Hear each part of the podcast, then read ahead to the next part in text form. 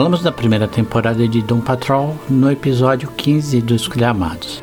A série é baseada nos quadrinhos da DC Comics e é apresentada pela HBO Max.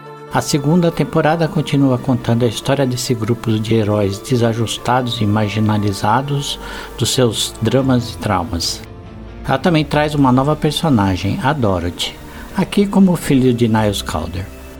Assim como fizemos na primeira temporada, trouxemos nosso convidado, o Pensador Louco do Teatro Escuro, que é a pessoa mais adequada para falar de Do Patrol. E, obviamente, esse episódio está repleto de spoilers. Oi, aqui é o Pensador Louco eu gostaria muito de ir numa rave onde tem fantasmas trepando no telhado. De São Paulo, na Zona Sul, aqui é o André Lira. What the fuck?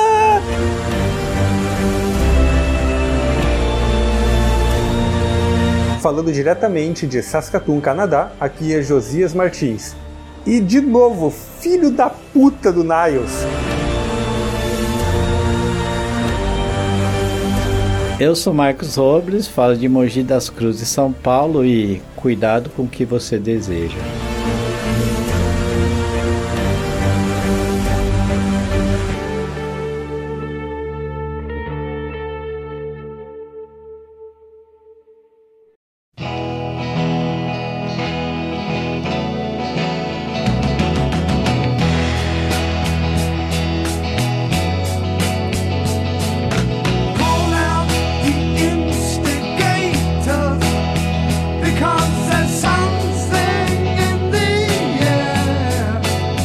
Pessoal, então nós tivemos lá aquela primeira temporada marota do Doom Patrol, uma das melhores séries que eu assisti nos últimos anos, devo dizer, né? Como é que terminou a primeira temporada? Ela terminou com a Dorothy dando o ar da graça, não foi? Sim, sim. Teve o confronto entre o Ezequiel Kaiju, a barata gigante, se engalfinhando sexualmente com uma ratazana Godzilla.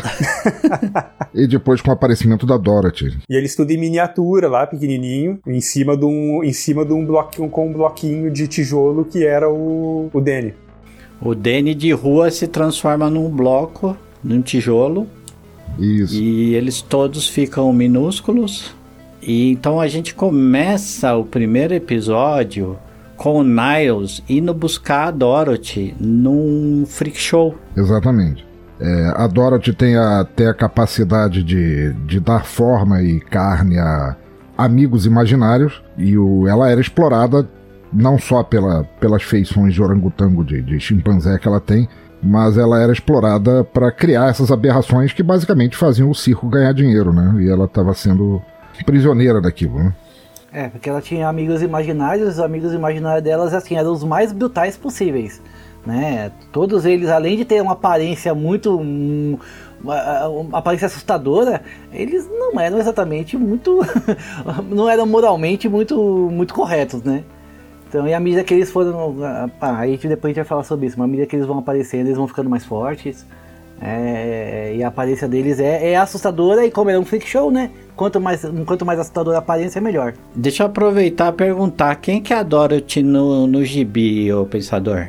A Dorothy, ela é, se a gente for falar da, da cronologia, assim, ela é mais uma criança que nasceu de uma de um mega crossover que houve chamado Invasão, é, no qual foi disparada uma arma bacteriológica que em, alguns, em algumas pessoas suprimia a capacidade mutagênica de superpoderes, em outros ampliava. E a Dorothy acabou nascendo nesse. Durante esse crossover, ela é, nasceu e ela tinha realmente. Ela era uma criança com cara de chimpanzé que conseguia dar vida a amigos imaginários, basicamente. Ela era uma, uma personagem bem pra frentex, assim, ela não se deixa abater por nada, ela é, é, eu sei que a, a série do Patrol, ela tende a puxar tudo mais pro, pro depressivo e, e tudo mais, mas ela, na verdade, é uma personagem bem, bem de boas com a vida, ela aprendeu a lidar com aquilo até determinado ponto onde, assim como a gente vê na série, ela acaba perdendo o controle sobre os amigos imaginários, né, o Candlemaker e tal, tudo isso. Mas ela era uma criança também na, nas histórias?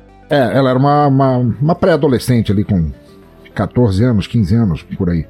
É, eu não sei vocês, mas uh, a impressão que eu tive que esta temporada ela é uma barriga, né? Essa foi a minha, a minha sensação que ela é algo que está entre a primeira e a terceira temporada. Não, você tem razão. Mais uhum. uma temporada de ligação. Tanto que quando ela termina, eu fiquei assim, tá, terminou? É, ela parece que acabou cedo demais sem dizer exatamente a que veio, né? Com relação às histórias originais, é, dá para entender o, o porquê disso acontecer, porque é, na primeira temporada eles ainda tiraram leite de pedra, conseguiram fazer um negócio completamente despirocado da cabeça e ainda assim conciso do início ao fim. Mas entre essas sagas que a Patrulha do Destino passava, é, haviam vários one-shots que não eram resolvidos ali. Alguém que aparecia aqui e as consequências daquilo ia aparecer, tipo, dois anos depois nas revistas. E eles não tinham como fazer isso. E algumas das outras coisas eram praticamente realmente infilmáveis, assim. Talvez fossem infilmáveis para cinema, imagina então para é, uma série de TV. É, o próprio episódio que tem o Red Jack, que, que aparece lá, acho que é o segundo ou terceiro episódio, que tem o Red Jack, o, a entidade que acredita ao mesmo tempo ser Deus e Jack o Estripador. é. Por que não me espanta escutar uma coisa como essa? Porque você assistiu do Patrol. Aquilo ali é um, é um one shot por causa de uma personagem que não tá na Patrulha do Destino, uma personagem chamada Lodestone.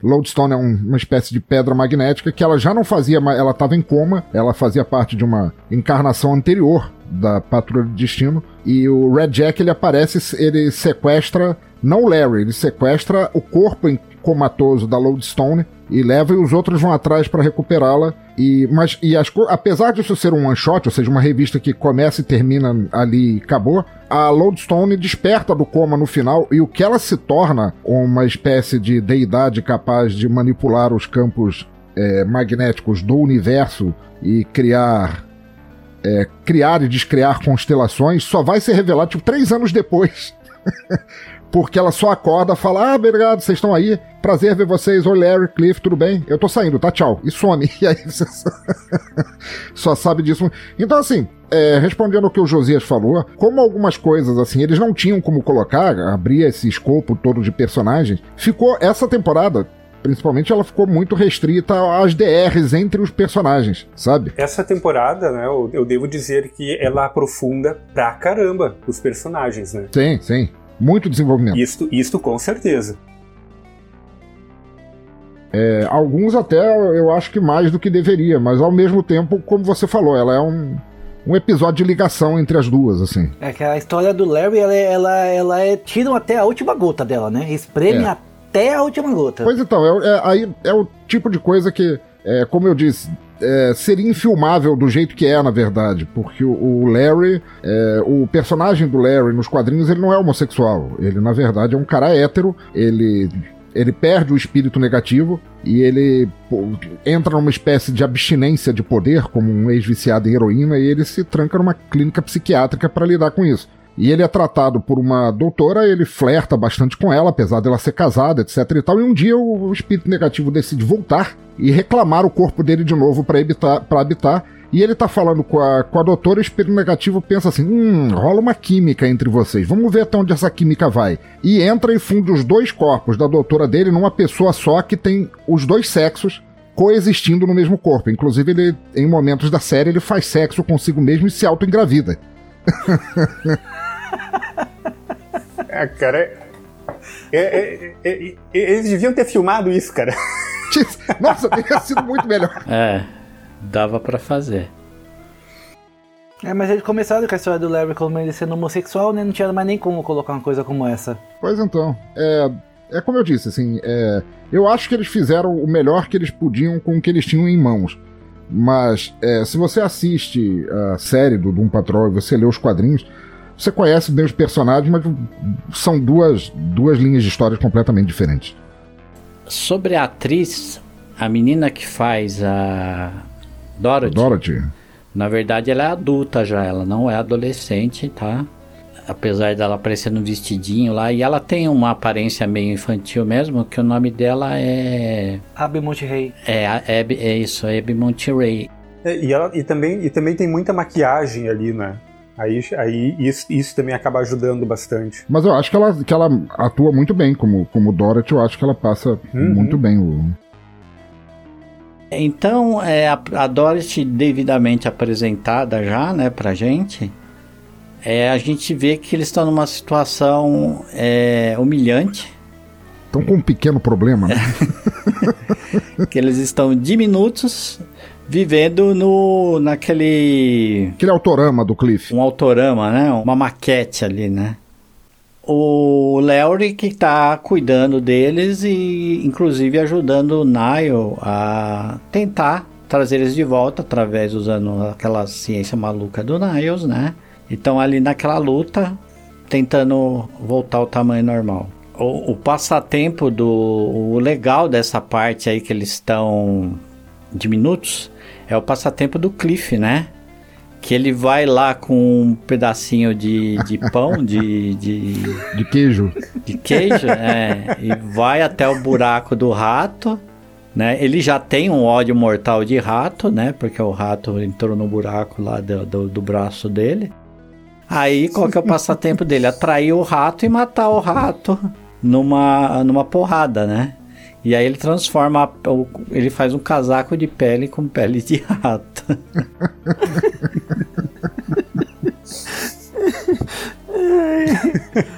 Do jeito que ele é cuzão, velho, é uma coisa que eu espero muito vindo dele.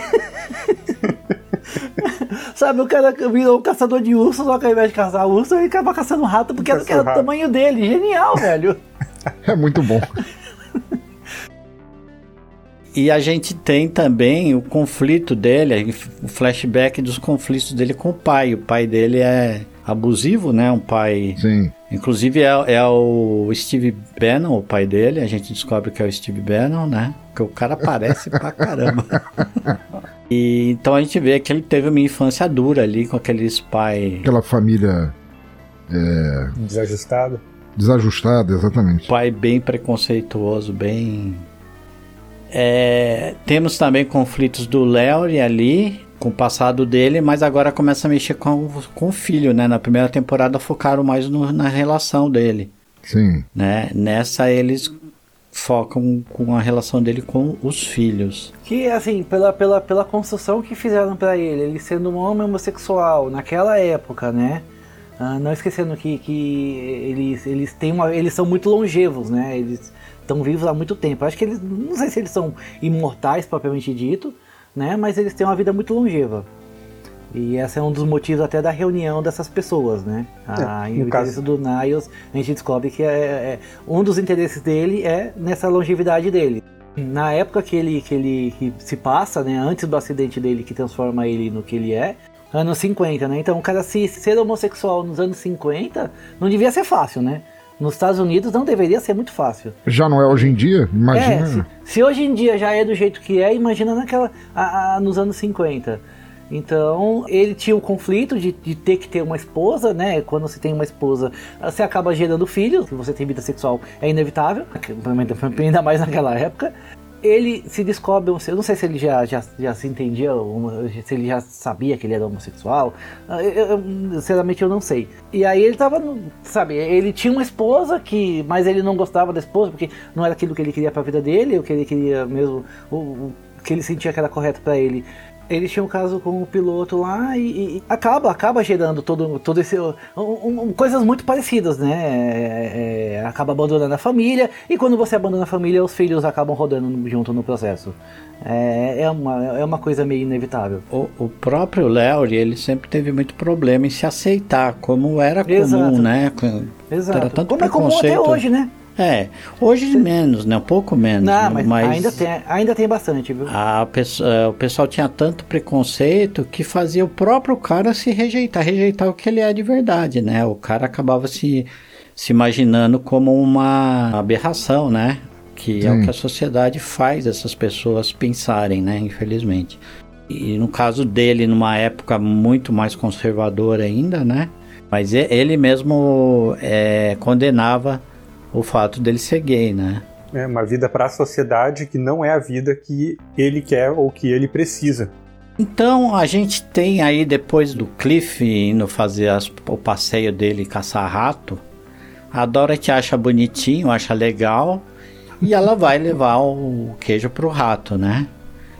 Só que quando ela entra na toca do rato, a ratazana lá tem uma ninhada, né?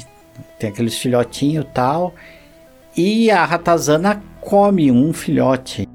É, uma coisa que eles fazem. É. é Normalmente, né? É, é na verdade, ratos, cães, gatos. Coelho. Quando, quando é, coelho, no, é. No, no mundo animal é muito comum, né? O, é. eu acho que eles pressentem quando um, um dos filhotes não nasce bem ou nasce com alguma. Eles não sei qual é o método que eles usam e eles comem ali mesmo. É uma coisa é, chocante, mas ocorre, né?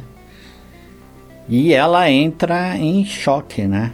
E aí nisso ela desperta os amigos imaginários dela. E a gente já vê o poder que ela tem consigo, né? Sim. Pois é, aí uma pergunta que uma pergunta que fica. Se ela tá pequenininha daquele jeito, o amigo imaginário vai ficar do tamanho dela e qual é o poder que ele vai ter daquele tamanho? Vai ser diminuído o poder? É, é proporcional, né?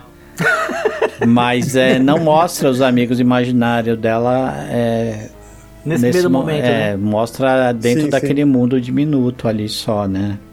Sim, sim. Mas, ah, mas era, era uma, uma dúvida só. Tipo, se aparecesse ali o, o Kendall lá, o pequenininho daquele jeito, bastava o bastava o Larry pisar em cima dele e tava resolvido. é, no, no caso do Kendall Maker, é, ele tem uma constituição bem específica. É, ele é Kendall Maker, o negócio das velas, você apaga uma vela e faz um desejo, né? que é uma coisa ligada aos aniversários tristes que ela teve, por ela ser daquela condição que ela tinha. Então, basicamente, ele era como se fosse uma espécie de Jin. É, você apaga uma vela, faz o desejo e ele é basicamente Realiza. onipotente para realizar aquilo, independente do tamanho dele. Eu acho que ele era perigoso mesmo naquele tamanho diminuto lá. Pois é. Só que no, no final do, do episódio, o Niles já desesperado, ele tenta não pedir ajuda pro Kipling, né? Pro nosso mago templário, porque ele sabe que né, ele não gosta de não gosta de mexer com magia, né? O negócio do Niles é ciência, né? Como se aquilo que ele fizesse fosse possível cientificamente, né? É uma ciência toda baseada em magia. Mano, não se esqueça, ele invocou um unicórnio de, em uma mesa, usando uma gota de sangue, uma moeda, sei lá o que porra foi. Quando ele percebe o risco que tá correndo a filha dele, daquele tamanho, né? Como ela sai da mesa e vai vai lá até a, a toca dos, dos ratos lá, ele acaba, pela Dorothy, ele acaba cedendo e chama o, o Kipling, né? Uhum numa cena bem engraçada, inclusive. A maneira como ele evoca o Kipling, né? Ele tem que cantar uma musiquinha infantil lá.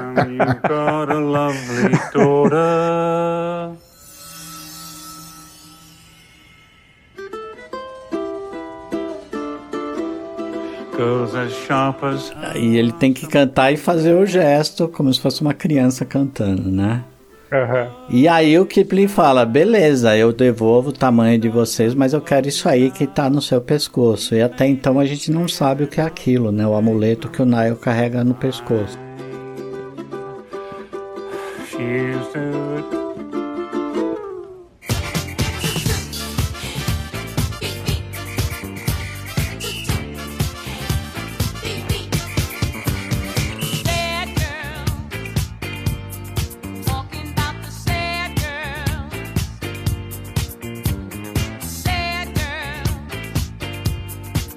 segundo episódio, a gente vê a Dorothy num circo de horrores lá, agora sim, onde o Niall vai buscá-la. E ela, o, o, ela é muito maltratada ali, né? Ela própria já como um, uma menina macaco. Aí ele evoca o Manny, que é um amigo imaginário dela, que já era da mãe dela, né? Que é um urso com chifre de alce que é o amigo imaginário mais maneiro que ela tem, né? Os outros até que são legal, mas esse é, é, é bonito visualmente. É, esse é, é um bicho mais... assustador, é, sim, sim. sendo é uma mistura fofo. de um monte de bicho, mas assim, ele é bonito visualmente. Quando eu vi, eu falei, um desse eu queria. Ele parece um, tipo, ele, ele, é como se ele fosse, sei lá, um deus nórdico, alguma coisa assim. É, né? exato. Eu tinha uma almofada como amigo imaginário. Então, uma amigo imaginário daquele eu achava, eu queria, achei sensacional. e, e, e ele é bonito visualmente, assim, sabe? Além de ser muito imponente, muito Mas ele, ele é bonito. Ele é. E, e aí ele ataca, faz um estrago ali, né? E só que ele não consegue. É, ele não consegue dar conta, né? No fim ela chama o Candlemaker, né?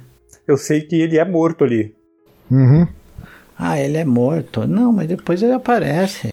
É, levando em conta que ele é um, um, amigo imaginário, né? Que ele não é uma vida, uma vida real, assim. Ele é uma, uma projeção da, da Dorothy. É, eu pensei que ele só tinha ficado desacordado tal. Aí eu, ela, no, no fim ela acaba fazendo um desejo que é o pro Candlemaker ir lá e o Candlemaker faz um um estrago, uma né? chacina. Faz uma chacina. Só sobra o Nile vivo. É, que ele ma mata todo mundo do circo, incluindo os, os espectadores, né? Vai, morre todo mundo do jeito mais, mais nojento. Macabro e, possível. É, mais sanguinolento, mais. O, o mais pra te chocar possível. Adorei. É, o, o, o Candlemaker, ele literalmente pulpifica todo mundo ali, né? Estraçalha, é, estraçalha todo mundo que tá no caminho.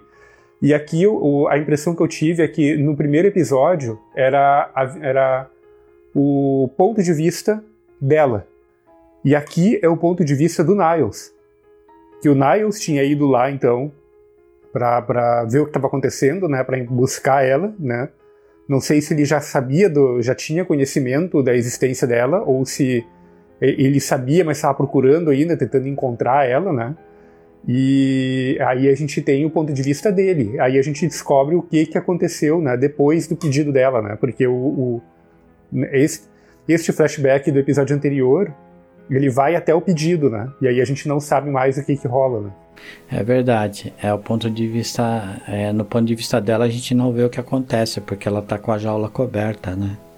Exatamente. A gente fica sabendo que o Niles entregou aquele amuleto que era o que dava a imortalidade para ele, porque a gente vê que o Niles também é bem bem mais velho do que a gente pensava, né? E esse amuleto por isso que o Kipling queria, né?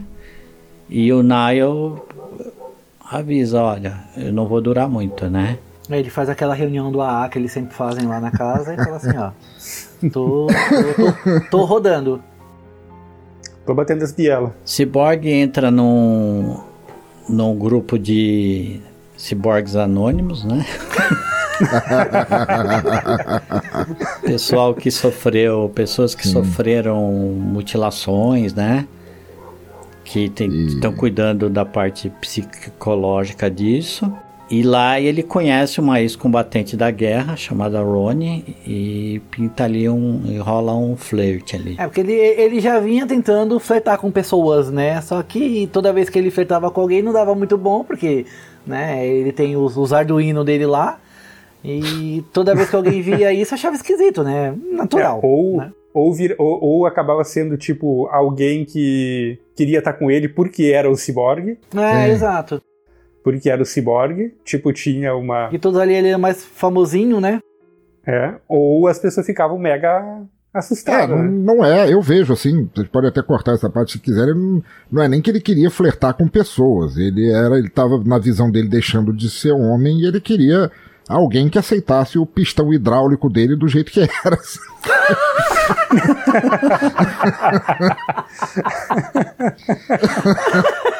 pistão hidráulico, esse é um bom, esse é um bom, um bom nome.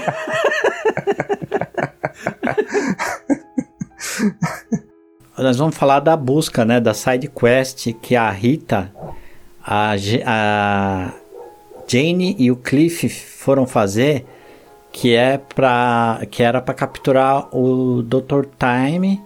Meu Eu Deus, acho... que trio, né, velho? Jane, Rita e Cliff. O é... que pode sair de bom daí? E, e, e, aí vocês têm que pegar uma joia na testa do Dr. Time para tentar é, parar, a é, estancar é, lá a longevidade. Desacelerar o envelhecimento do Niles, né? Do Niles, né? E aí é um show de loucura, né? Porque o cara tá numa discoteca o tempo todo falando yeah baby e dançando com patins anos 70 total. E dá tudo errado. Tony Tornado do universo. ali. Dançando lá no Disco Hell, naquela discoteca eterna. Dá tudo Cara, errado e, e eles e não essa conseguem. E essa cena inteira é só loucura, né? É. É. Todo, todo esse trecho você olha e você fala, meu Deus do céu, como isso pode ser tão doido? Todas as pessoas que estão naquela pista estão tentando pegar a joia Sim. do, do, do Dr. Time. Então ele escraviza eles como se fosse um público dele e obriga ele a ficar dançando lá e, com as meninas e dançando discoteca e a mesma música, né? Que eles até reclamam, tem uma hora lá. Bad Girls. É, Bad Girls, né? Não aguento mais Bad Girls, né? E o, o, o problema é que o, esse Dr. Time ele tem uma cabeça que parece um daqueles despertadores de 1,99, né? E a Sim. Rita, principalmente, fica achando que aquilo ali é uma espécie de capacete, um elmo, e ela fica tentando que os poderes dela se manifestem pela arrancar, até que uma hora ela consegue dar aquele puxão. Só que não era um elmo, né? A cabeça dele era assim mesmo. Aí ele esparrama o cérebro no chão, aquele monte de geleca, para quem lembra o que era geleca nos anos 80. e eu quero o cérebro dele. Exatamente. Estraçalharam ele. Pra reverter a merda, eles ressuscitam ele voltando Isso. no tempo.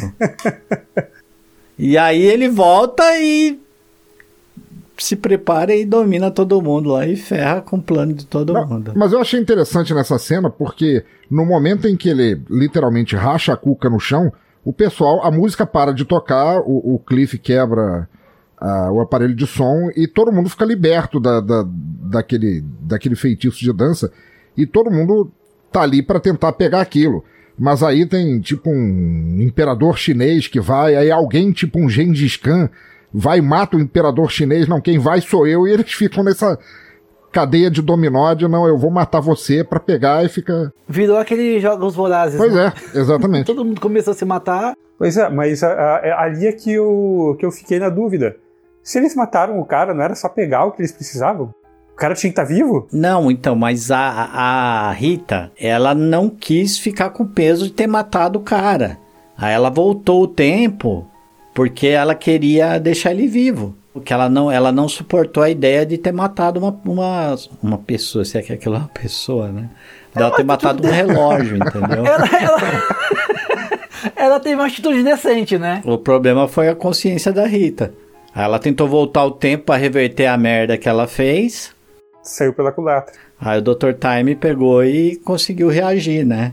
E aí eles saíram sem a porra da joia na cabeça lá. Eles basicamente são chutados de volta. Tá o Niles lá na cadeira. E aí, vocês conseguiram? É aquela cara de desânimo dele. Não. Desgraça, vocês não conseguiram. A, a, o Léo vai fica sabendo que o filho dele morreu, um dos filhos dele morreu, né? Ele tem dois filhos. Chega lá, ele encontra o outro. Ele assume que ele é o pai deles, né? como ele tá, ele tem o rosto todo enfaixado, o cara não entende por que, que o pai dele ainda tá vivo e com aquela aparência de múmia, né? Mas no, no do, do Patrol tudo parece muito normal. o filho dele aceita de boa e pede pra ir lá, né? Tipo, passa lá em casa, então, passa lá. Vamos marcar. E o filho dele tem uns 60, 70 anos por aí. Vou dizer que eu já achei isso muito estranho. Simplesmente o cara, ah, passa lá. É. É o, que, é o que eu gosto de Doom Patrol, cara. É estranho, não significa que precisa fazer sentido, só precisa estar na tela, não é? Não, então, eu achei estranho porque realmente era estranho, depois a gente descobre por que que, né? É, parece muito conveniente, ah, né? Sim, sim. Nós temos um surgimento de outra personalidade da Jane, né? Que não está mais com ela, teoricamente. Quando a gente assiste a primeira temporada, essa personalidade não está mais viva, que é a Miranda, e aí ela, é, durante algum tempo, ela liderou lá o underground, né? E no final o Larry sai da, da casa do filho dele lá e é capturado em meio a uma nuvem de borboletas e assim acaba o episódio.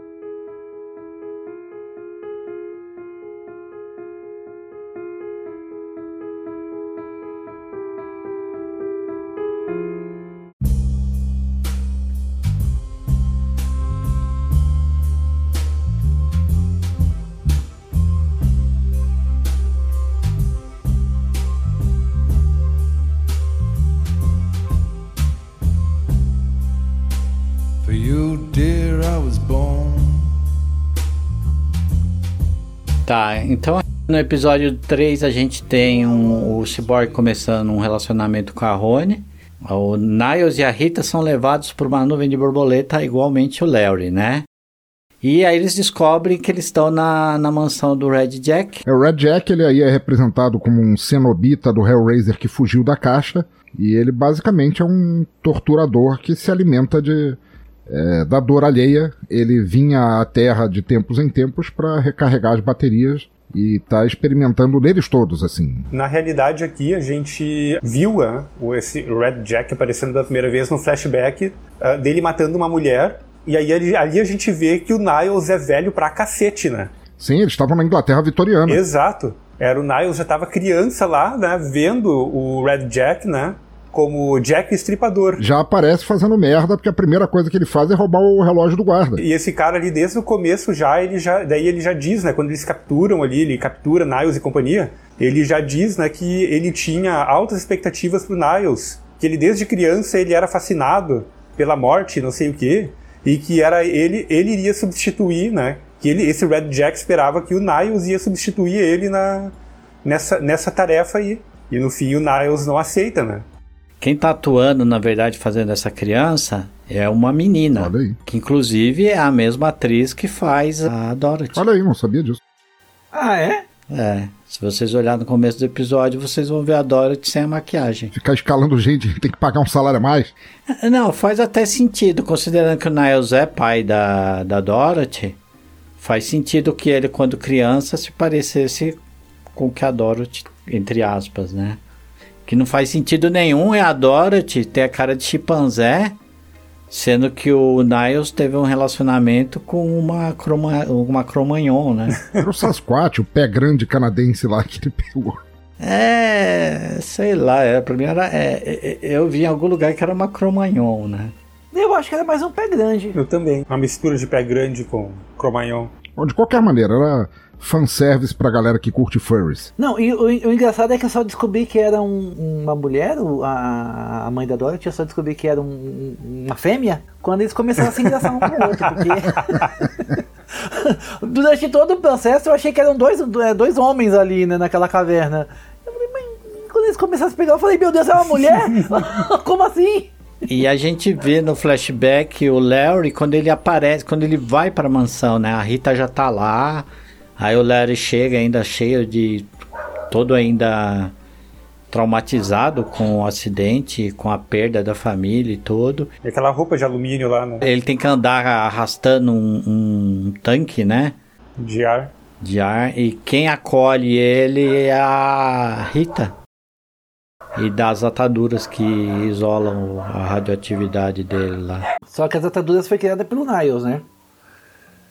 Ela, ela, ela, ela, chega a falar que o Niles deixou um presente para ele lá, Sim. que é, são as ataduras. Que ele, a, até se estranha como é que aquilo tão fino consegue, consegue é, é, segurar a radiação que tá, no, tá sendo emanada pelo corpo dele, né? É tecnologia. É, porque deve, deve, ser, deve, deve ter xixi daquela cabeça de unicórnio lá. Possivelmente. Só pode. que é o Bafomé. E a gente e o Cliff pica a mula pra, pra casa da, da filha dele, dirigindo o, aquele ônibus deles. o de um patrão móvel. A cabeça do Cliff, né? Vou chegar na casa da minha filha, um monstrengo de lata, e vou dizer que eu sou o pai.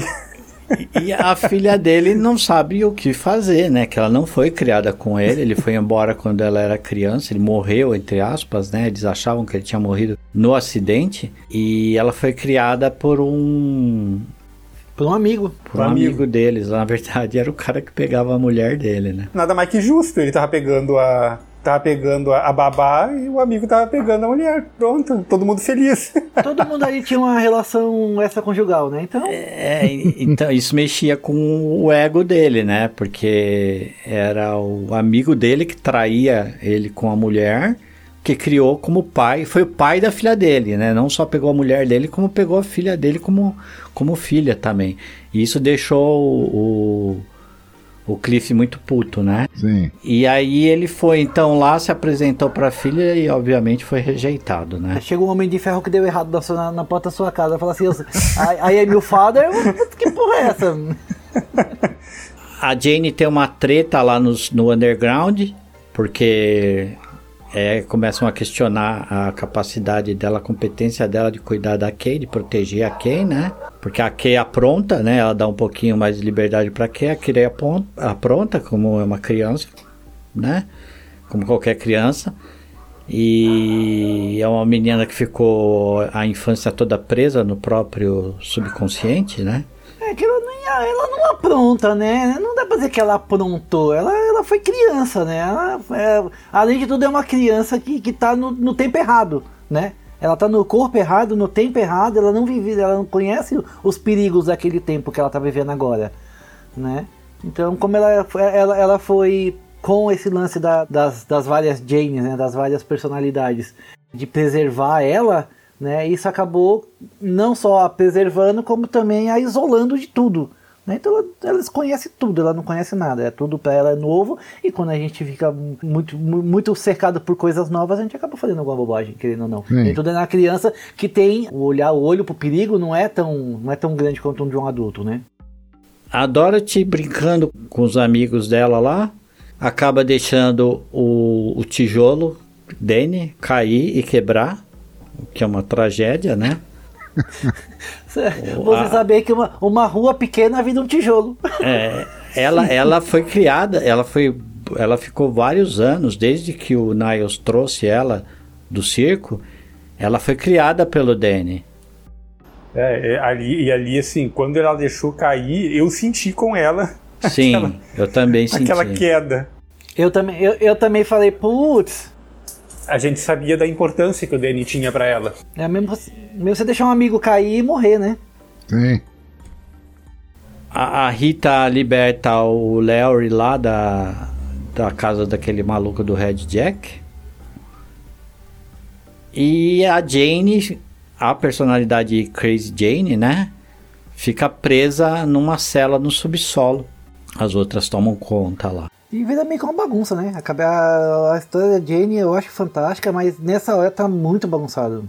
Mas eu é. acho genial a, a, construção do personagem. Foi a Jane, foi por causa da Jane que eu continuei assistindo essa. essa... É, ela, ela tá usando muita droga aí, né? Pra, é. pra se. pra fugir da realidade, né? Sim. E acho que até para tentar man para manter as outras dormentes, né? É, mas por isso que as outras acabaram se revoltando com ela. Uma coisa que eu tenho contra esse episódio é que o, o, Cliff não tá presente lá na mansão do Red Jack. Infelizmente não teve tradução no Brasil, mas deveria ser algo como o Valete Vermelho. É uma entidade que realmente se alimenta do, da dor do, das outras pessoas e que é uma espécie de sumo sacerdote da dor, assim. Que na história original, que é mais ou menos parecida, apesar de quem ele não.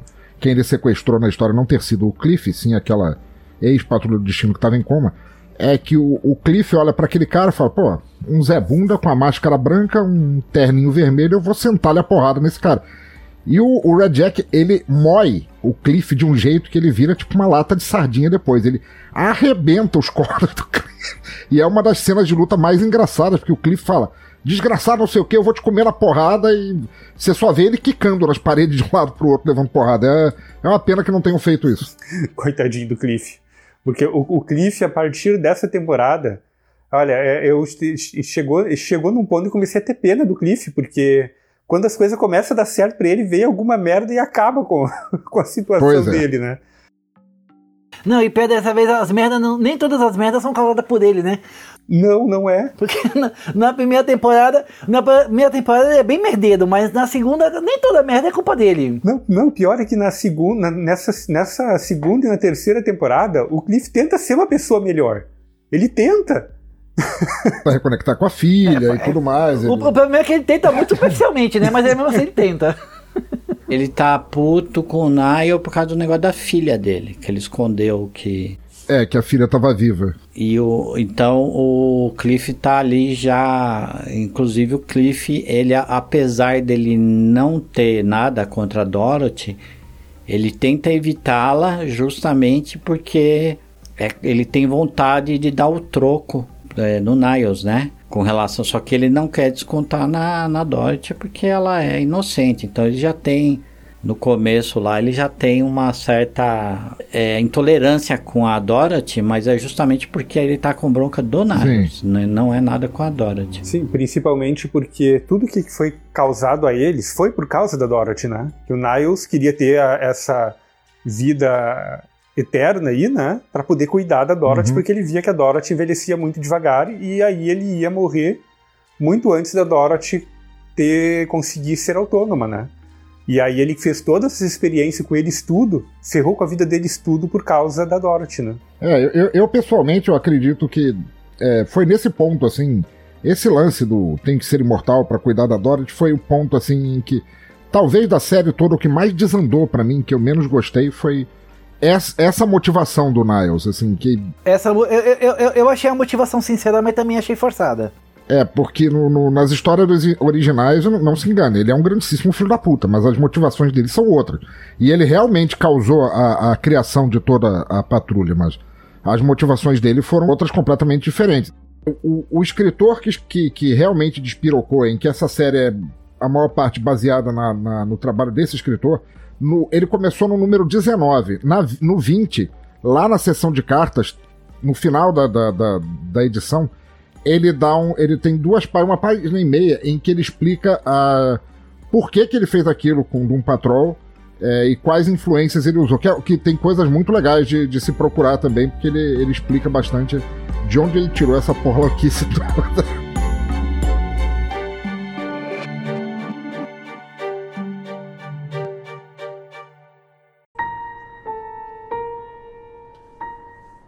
Come with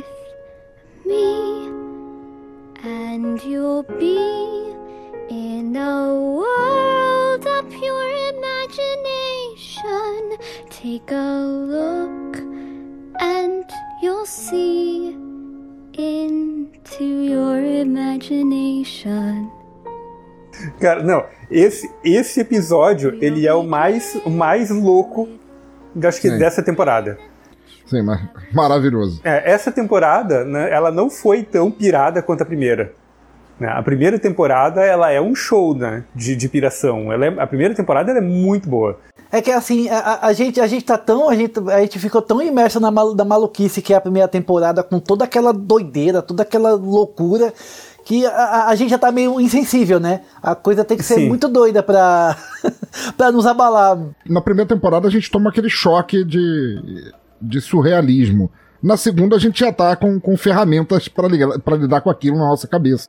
Exatamente. Exatamente. Mas o primeiro, o segundo e o terceiro episódio, eles são bem lineares, convenhamos, né? Sim. Eles são, eles são bem lineares. Não, eles não fogem muito do que, do que muitas outras séries já trazem é, em termos assim de storytelling. É, mesmo o Red Jack, ele não é nada assim, muito fora do comum, né? Isso é fato. Sim, até esse, esse terceiro episódio ali com o Red Jack, inclusive, Uh, ele, ele, é muito parecido com alguns episódios de Doctor Who. Sim. Né? Que, que, eles trabalham ali com alguns personagens históricos e contam alguma história surreal daquele, daquele personagem. Então é, é muito parecido com o que a gente já tem em outras, em outras séries. Eu acho que muito que me prendeu a atenção em Doom Patrol é a maluquice da primeira temporada, que eles conseguem quebrar a tua expectativa a cada episódio e te trazer uma loucura nova a cada episódio. Já essa temporada, ela já tá bem mais pé no chão, né? E aí ela vem, episódio 1, episódio 2, episódio 3, contando as histórias dos personagens e aprofundando mais os personagens, né? Isso a gente. Nós temos que dar este mérito, porque essa, essa segunda temporada ela vai bem mais a fundo nas histórias, né? E aí o quarto episódio, ele dá aquele respiro. E isto, isto é Doom Patrol. Isso é o que a gente espera de, de Doom Patrol. Porque começa já com a galera que morava em Denny indo tentar ajudar, né? Salvar a, o tijolo. Eles fazem uma festa. A Dorothy canta, né?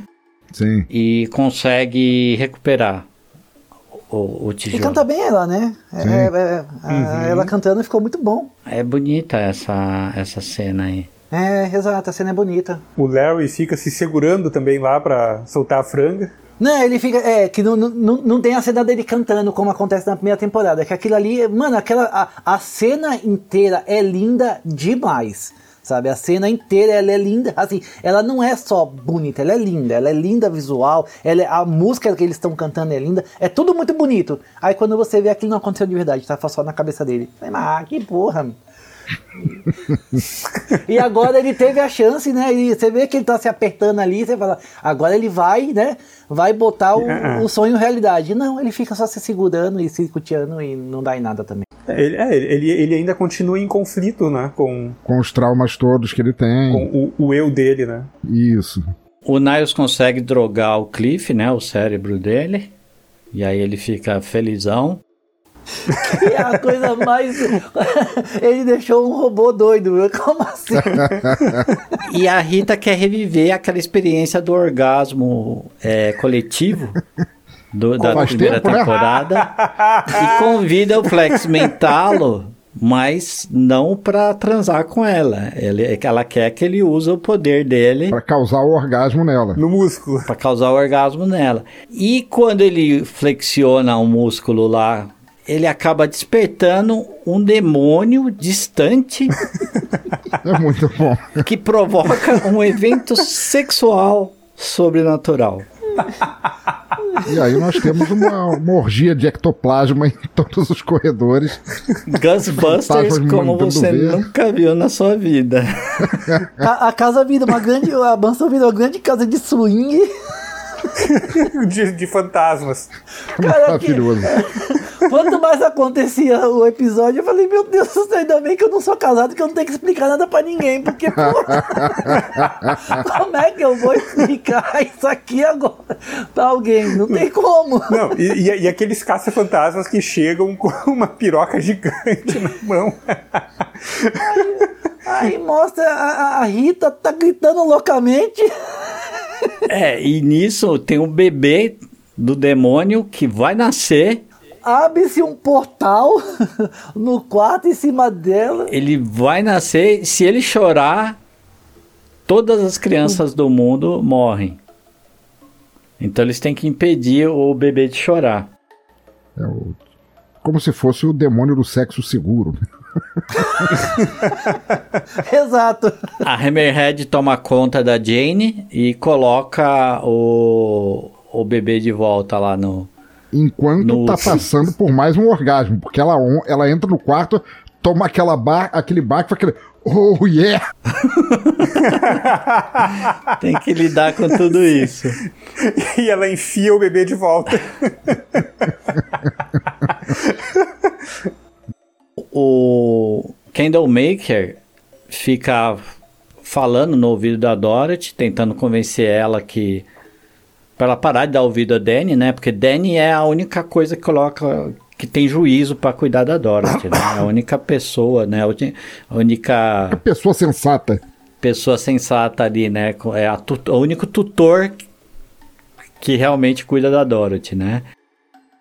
É, porque o, o, o Niles queria deixar ela presa num cubículo, né? Praticamente, né? Sim. E o Danny não. O Danny, ele, ele foi manejando ela e, e literalmente cuidando dela, né? Ensinando ela e dando, umas, e dando liberdades pra ela, né? E daí o Danny, ele volta, mas ele muda a forma dele de tijolo e vira um pneu. É, isso aí já nos quadrinhos, esse já é outra fase do Danny em que ele vira Danny the Van. Que ele vira um, um pneu numa Uma van. van. A van muito louca, causando raves três loucadérrimas aí pelas ruas afora.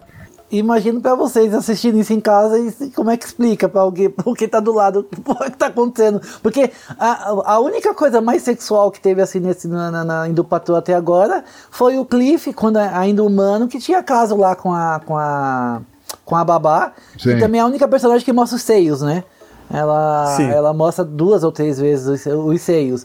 E aí você pensa assim, ah, tá, ah, ok, né? Uma coisa americana, uma obra americana. Mostra a bunda do, Do Brandon do Fraser. Brendan Fraser. É, é verdade, mostra a bunda do Beno fez, é verdade.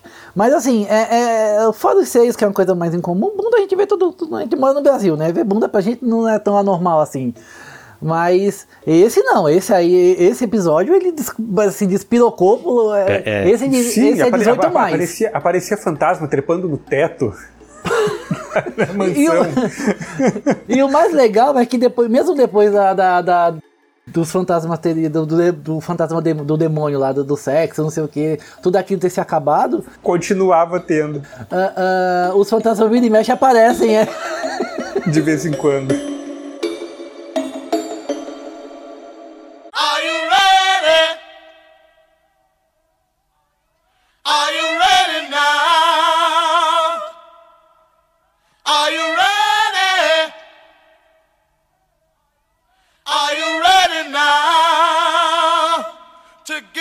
O episódio começa com o, o, Niles fazendo a Baby Doll, que é uma das personagens da, da Crazy Jane, se manifestar e apresenta ela para Dorothy na, na esperança assim que a proximidade infantil, entre aspas, das duas faça elas se darem bem.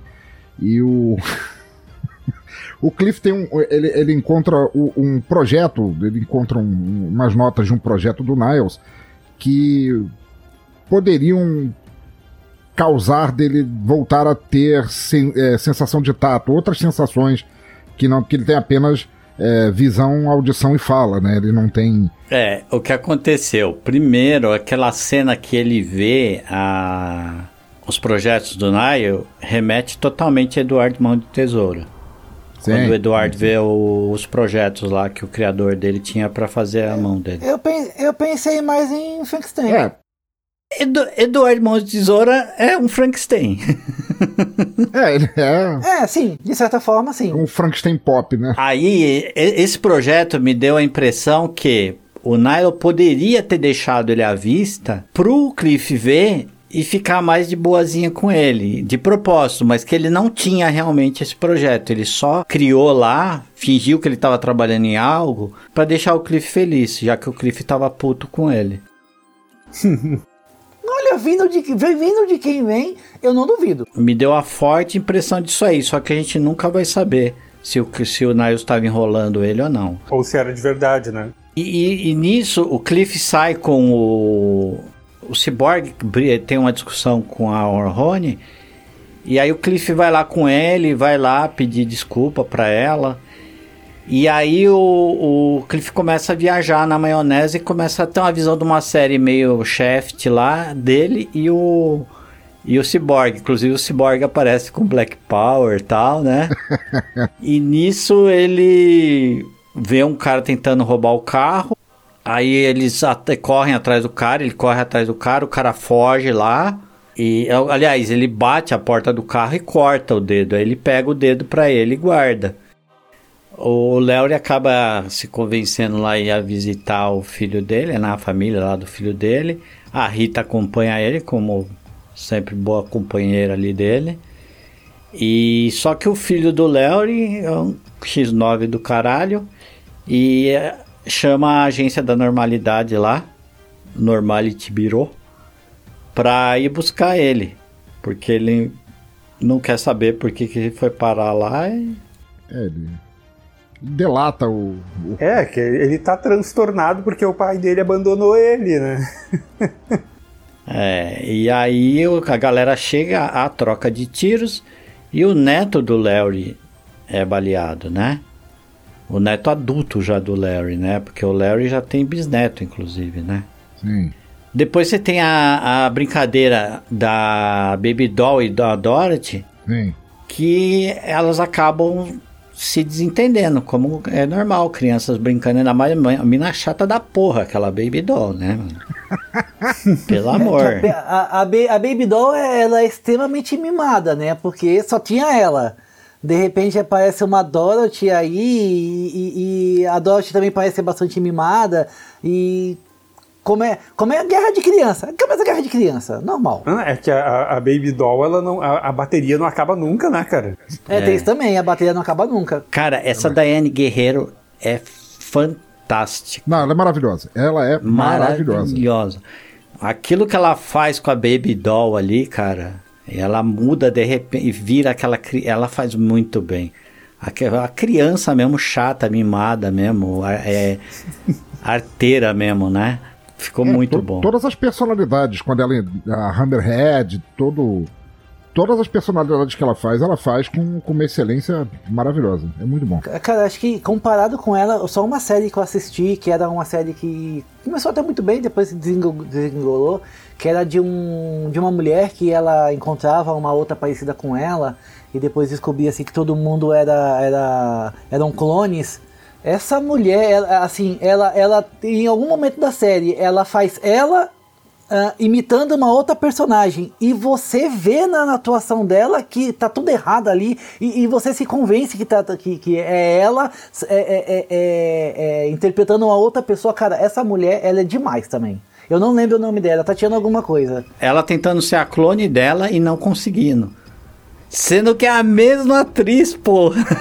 Exatamente, ela tem ela tentando ser a clone dela sem conseguir, sendo que é a mesma atriz, e cara, você vê na atuação dela que, que existe alguma coisa errada ali. Você fala, puta, essa mulher é boa demais. É, Eu não lembro o nome dessa série, mas essa, essa série é extremamente recomendada. É Orphan Black. Primeiro...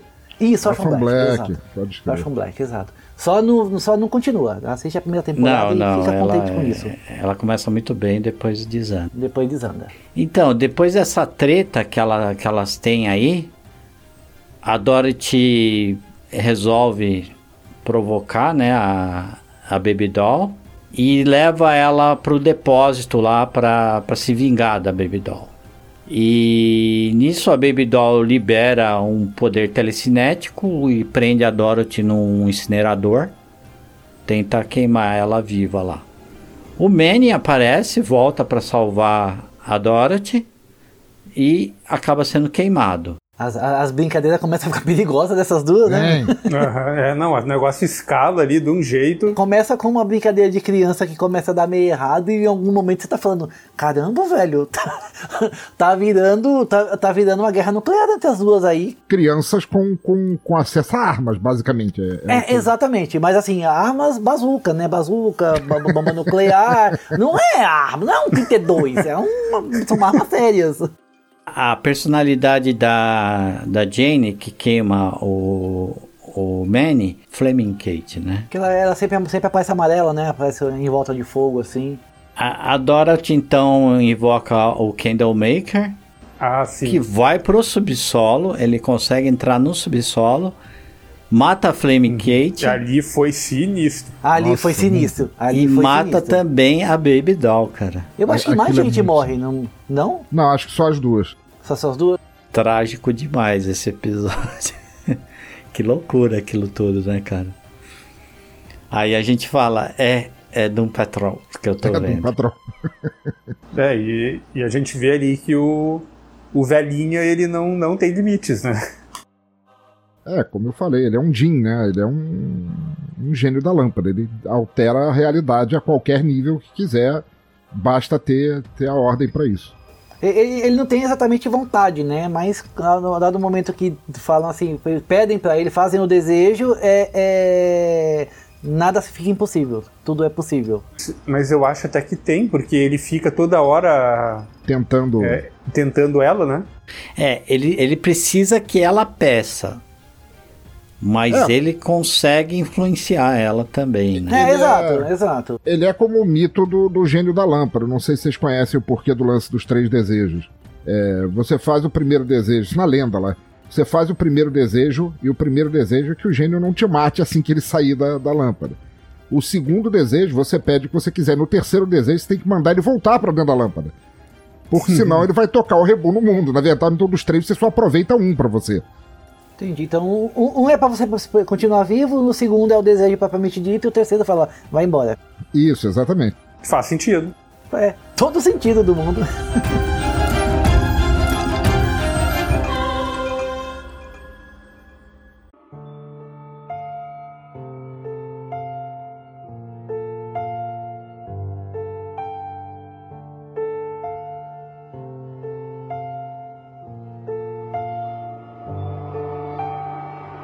The sky breaks, light reaches for me. Space Patrol, é o episódio 6, Space Patrol. Cara, esse episódio aí, eu de novo levantei da cadeira e, e, e falei em alto e bom som. É, Niles, filho da puta. Eu acho que é nesse daqui. Não foi esse daqui que o Niles jogou o, o Cliff porta fora no, no, no espaço? É, né? Mano, essa, essa, é- esse episódio é muito bom. Ele pegando o dedo do cara e, e levando pro, pra geladeira. Ele chega pro Niles com o dedo humano arrancado e fala: faz aí pra mim. E o Niles pergunta com- como é que ele conseguiu e ele inventa uma história lá que basicamente ele porrou um monte de gente e ele fala que aquele dedo simplesmente pulou do nada na mão dele. é, mas o Niles estranhamente considera aquilo antiético e não que ele se recusa a, a- a- a implantar, né? O que dá mais ainda a impressão que o Niles não sabe o que tá fazendo, só tá enrolando o Cliff. É, exa- exatamente. Só que ele não imagina que o Cliff vai chegar com um dedo humano pra ele, né? É, até porque ele fala que era um trabalho ainda, ainda é um work in progress, né? Ainda tava, Isso. ainda tava em, em desenvolvimento, não era uma coisa. ah, nem dava pra prototipar aquilo ali ainda. Pior que a, a, a história original em que o, eles cogitam dar um corpo novo pro Cliff, um corpo que tem todas as sensações, assim, ela é tão, tão maravilhosa, assim, é- ela é, é, é uma das coisas mais, mais sarcásticas e engraçadas do universo, assim, é muito bom. Então, a- a- aqui então a gente vê a finalização da brincadeira de criança da Dorothy com a Baby Doll, né? Tá a Jane com a cara toda entupida de cera. Numa cena horrorosa. Cena horrorosa.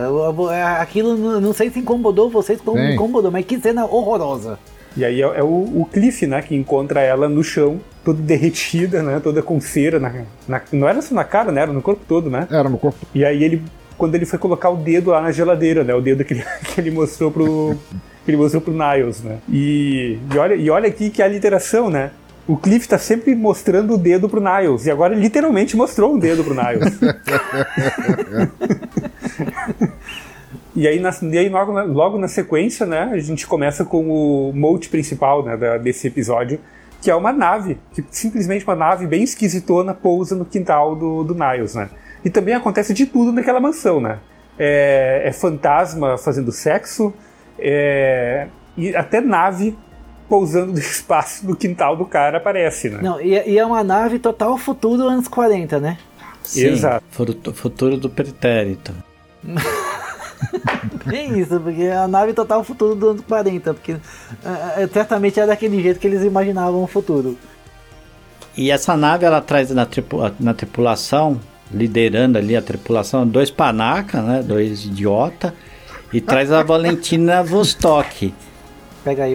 E é, a Valentina Vostok, ela tem também uma entidade de luz lá, radioativa. Um espírito negativo, é. Nos quadrinhos, ela é quando o, o Larry perde o, o espírito ne- negativo, meio que se divorcia dele, ele habita a Valentina, que aí ela vira a mulher negativa nos quadrinhos. E é bem interessante porque ela é uma russa, né? Isso foi feito ainda durante o tempo da Guerra Fria. E aqui o interessante é que ela não é radioativa, né? Não, porque ela aprendeu a conviver lá com a, com a Sim, entidade dela. É que não foi, nem, não, foi, não foi nem dominação, né? Não é que um tá dominando o outro, é que os dois entraram em um acordo, né? Tanto ela como o espírito negativo entraram em um acordo e eles estão convivendo sem, sem causar mais danos. É que o Larry não consegue entrar em acordo nem com ele mesmo, Sim. sem É, dirá exato. com, um, com um outro que está dentro dele, né? É, ele é um poço de incongruências, o Larry. É, às vezes muito parece que o espírito negativo tá tentando fazer com que o Larry se, se, se entenda com ele mesmo, para que a convivência deles melhore, né? Que é o tempo todo você vê que o espírito tá, tá ele tá forçando lembranças, tá forçando, forçando situações, para que o Larry, tipo, se aceite, se entenda, se entre no prumo, sei lá o que, que ele quer, mas ah, ah, ainda mais tratando do patrão, pode ser que ele não queira nada disso, mas para, a, a- a impressão que eu tive foi, é, o espírito tá tentando fazer com que ele se, se entenda consigo mesmo, até para a convivência dele ser, ser plena, né? Sim, exatamente. Aí eu acho que foi um grande fanservice pro, pro fã de quadrinho, né? É, sim, sim, sim.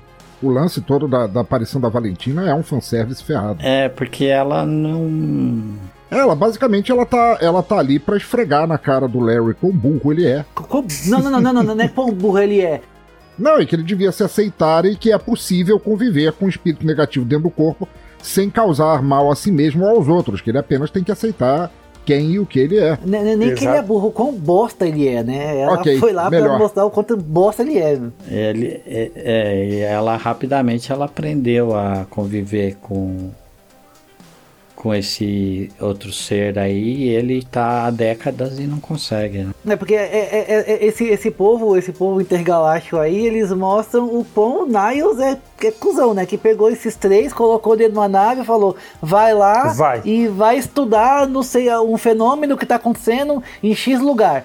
E foda-se. E um certo dia o Niles parou de entrar em contato com eles. Por quê? Porque é o Niles. E aqueles dois que ficavam lá, que é mó quinta série, os dois, é muito bobo aqueles dois. Aqueles dois, eles já não estavam mais vivos, né? O que, que eles eram ali? Uma espécie de inteligência, uma simulação. Não, a gente, a gente descobre depois que eles desceram num planeta que tinha algum tipo de verme lá. E aí esse verme infectou os dois e comeu o cérebro dos dois. E passou a agir no lugar. É, aí esse verme começou a agir no lugar e o verme consegue pegar algumas informações do que sobrou do cérebro deles. E o que sobrou do cérebro deles é, as co- é, é eles criança. É um verme quinta série, então. Pior, eles adolescentes, né? Nossa, eu sou um partidão. Quem qual será a mulher que vai me levar para uma tribo? Cara, é muito, é muito ridículo isso. Era, era vergonha alheia aqueles dois lá. Aí, aí nesse episódio mesmo, no final, aí eles literalmente morrem e, ele, e ela enterra eles, né? Descansam, finalmente. Aí é meio trágico, né? Porque começa meio idiota e acaba meio E, trágico. e- e eles vão morrendo em câmera lenta, né? Que eles não morrem, tipo assim, tô vivo, morri. Eles vão morrendo deva- é, a- a- devagar. Eles vão parando. É, é- é uma morte até horrorosa, é, exato. Eles não vão morrendo, eles vão desvivendo aos poucos. Exatamente. Eu- se, se você quer saber como é morrer em câmera lenta, é só assistir isso aí, que é daquele jeito. Porque é, é muito esquisito o jeito que eles morrem. Bom, daí o, o Cliff encontra a, a Dorothy num, num planeta. Não, é antes a Dorothy, nós não falamos nem que ela fugiu ainda, né? Ah, é verdade, ela tinha pegado, porque claro que uma, uma adolescente consegue pilotar uma nave espacial. Ela fugiu na nave, desesperada com a situação da Jane. Cara, com tanta coisa que acontece nessa série, a Dorothy pilotar uma nave espacial acho que é o de menos. Cara, com tanta, coisa que, com tanta coisa que acontece nessa série, ela pilotar uma nave dos anos 50 no, no mundo dos smartphones, eu não vejo essa- esse absurdo todo. É que a gente tem que seguir a, a lógica do, do surrealismo, né? Ela era. Devia ser aquele tipo de nave do tipo. É, marque um local de destino e aperte vai. É, exato. Gire, gire esse. esse gire essa. é, esse, Essa alavanca válvula aqui. aqui. É, gira essa alavanca 45 graus e vamos que vamos. E, e o Niles consegue convencer o Cliff, né? É ajudar ele, porque ele vai ter que ir atrás da Dorothy, mas provavelmente ele teria que caminhar, coisa que não, ele é paraplégico, ele não consegue. Então ele convence o Cliff, que inclusive pode andar num lugar que não tem Oxigênio. suporte à vida, não tem oxigênio normalmente, né? Não precisa nem de equipamento. E aí ele tem uma nave igualzinha, uma réplica daquela nave da Vostok, que não é a, não é a, a nave Vostok, né? É, ele tem uma réplica e pica a mula, consegue lá seguir a, a Dorothy até um planeta. O legal dessa nave do Niles é, é o sistema de inteligência artificial da nave.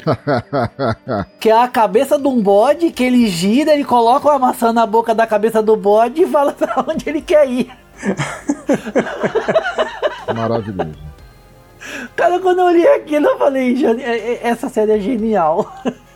Assim, é- ela tem essas pitadas de absoluto surrealismo. que você- quando ele abre, que ele gira a cabeça, que a cabeça. E você vê que é a cabeça de um bode, que ele abre a boca, coloca uma maçã, e aquilo ali é a inteligência artificial da nave, você fala, puta merda, velho. Que cabeça perturbada que pensou nisso. E a gente tem o sepultamento das personalidades da Jane no, no Underground, o que desperta a Miranda, que é a personalidade que a gente já tinha visto alguma coisa, uma introdução né, sobre ela. Ela foi a primeira criação da, da Kate Ellis, né? Que era a menina. Ah, E ela volta dominando o pico mesmo, tipo, eu que mando aqui agora, porque eu que fui eu que salvei a menina, né? E bonita Miranda, hein? É. o Cliff encontra a Dorothy conversa com ela lá e convence ela a voltar lá num planeta bem estranho lá que me lembrou o Dr. Manhattan lá. É, parece uma lua se a lua fosse feita de queijo, né? É. É tudo uma- parece tudo massinha de modelar.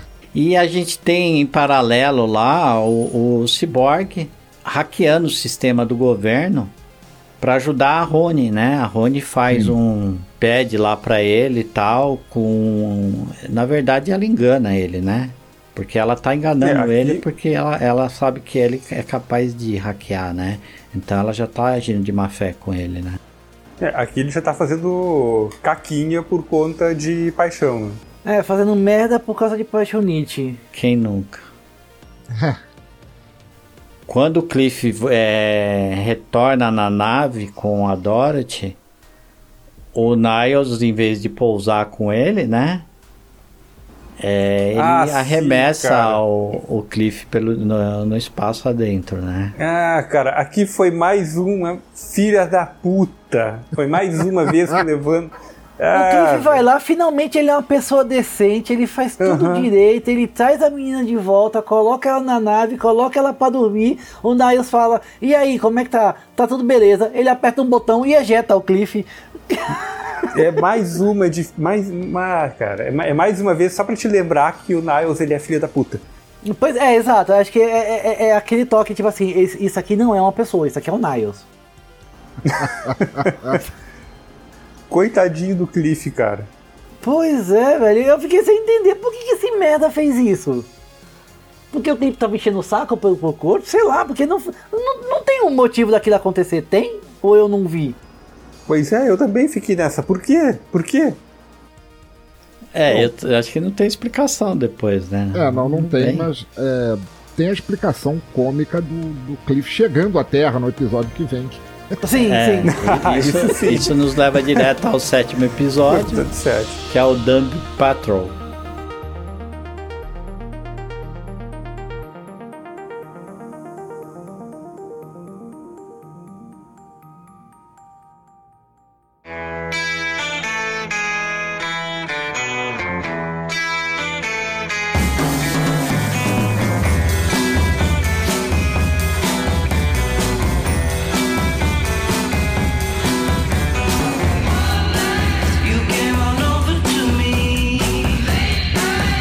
O Cliff aterrizando como um meteoro, cara.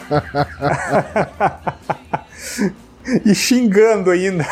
Ele cai xingando. What the fuck? Que corpo, né? que, que, que corpo metálico que deram pra ele, né? Pois é. Pousou lá e pousou, pousou num lugar afastado. A gente não sabe direito onde ele tá. Ah, aí a gente tem a Rita é, ensaiando para um papel de um teatrinho lá local, né, comunitário, no papel de uma apicultora. Ela, deci, ela decide voltar a ser atriz, né? E ela tem aquele sonho de grandeza de que ela, ela. Ela foi uma grande atriz na época dela, mas ela tem o sonho de grandeza de voltar a ser uma grande atriz.